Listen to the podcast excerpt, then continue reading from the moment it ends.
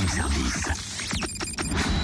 À côté de chez vous, il y a forcément quelqu'un qui fait le buzz. Tablier, gants, plantoir, râteau, griffe à fleurs, oui, binette. Ouais, j'ai tout, bah y a plus qu'à planter, hein, y a plus qu'à. Ah, Qu'est-ce qui t'arrive? Tu te prends pour Nicolas le jardinier ce matin? Ah, c'est un peu ça dans l'idée, ouais. On peut savoir pourquoi? Pour le buzz, forcément, hein. Suis un peu l'émission, Cynthia. Ah oui, ouais, bah c'est le début de semaine, hein, faut s'y remettre. Hein. C'est vrai, cette semaine, c'est la semaine du jardinage pour les écoles. Des jardineries de toute la France accueillent des enfants pour les initier au jardinage. Et là, il s'agit de la 18e édition sur le thème Jardinons en toute saison. Près d'une trentaine de jardineries y participent en Bourgogne-Franche-Comté, dont la jardinerie Jurassienne Adol, qui accueillera 9 classes, soit plus de 200 enfants. Chantal Épinat, en charge des plantes extérieures à la jardinerie, nous explique comment va se dérouler l'opération. Bonjour. Bonjour.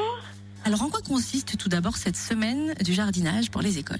Alors cette semaine du jardinage pour les écoles consiste un petit peu à mettre l'accent euh, sur les semis et les plantations de fleurs euh, pour les enfants, pour leur apprendre un petit peu à, à reconnaître le jardin et, euh, et à participer activement à des, des opérations sur la jardinerie. Alors, elle se traduit par des ateliers pédagogiques. Comment vont-ils se dérouler? À quelles classes sont-ils destinés? Alors, ce sont des classes entre la maternelle et le CM2.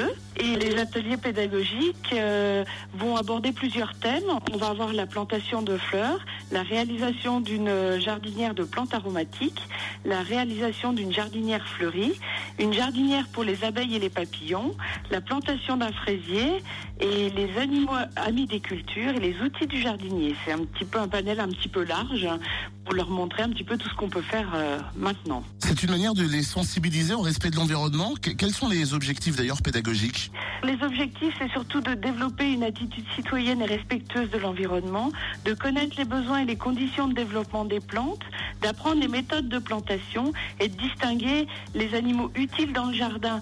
Et il est très important de, leur faire découvrir ce monde-là jeune. D'abord parce que pour euh, certains d'entre eux, ça peut provoquer aussi euh, une, attirance sur, euh, l'écologie, euh, sur la nature.